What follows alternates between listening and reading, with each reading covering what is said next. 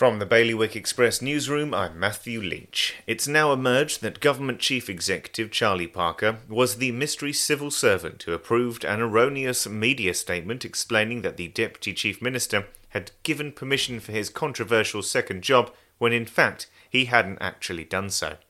The future of 5G in Guernsey remains unclear as local providers invest in fibre broadband while we wait for a policy letter detailing the island's future telecom strategy.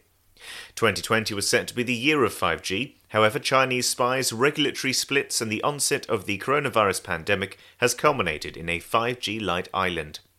Isolation arrangements in Jersey for travelling French workers are robust, despite a new variant of COVID 19 being discovered in Rennes, according to the government. A number of construction workers regularly fly to and from Rennes Airport in a 19 seater aircraft.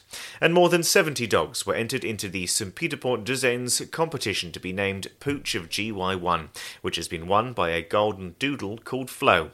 For more on all of today's stories, you can visit bailiwickexpress.com. Your weather today is going to remain cloudy with a little patchy rain. Wind will be a westerly moderate force 4 to fresh force 5, and there'll be a top temperature of 11 degrees. And that's Bailiwick Radio News, sponsored by smarterliving.je. Well, the garden looks good this year, but it would definitely smell better if we got rid of that oil tank. We could fit an air source heat pump in there and have room to spare. I've heard they're very efficient. And one third of our electricity is renewably sourced. No more topping up the oil tank. We'd cut our bills and help the environment too. Let's book a home heating survey before it gets too cold to enjoy outdoors. Islanders are already making the switch to a greener future. To book your home heating survey or to find out more, visit smarterliving.je.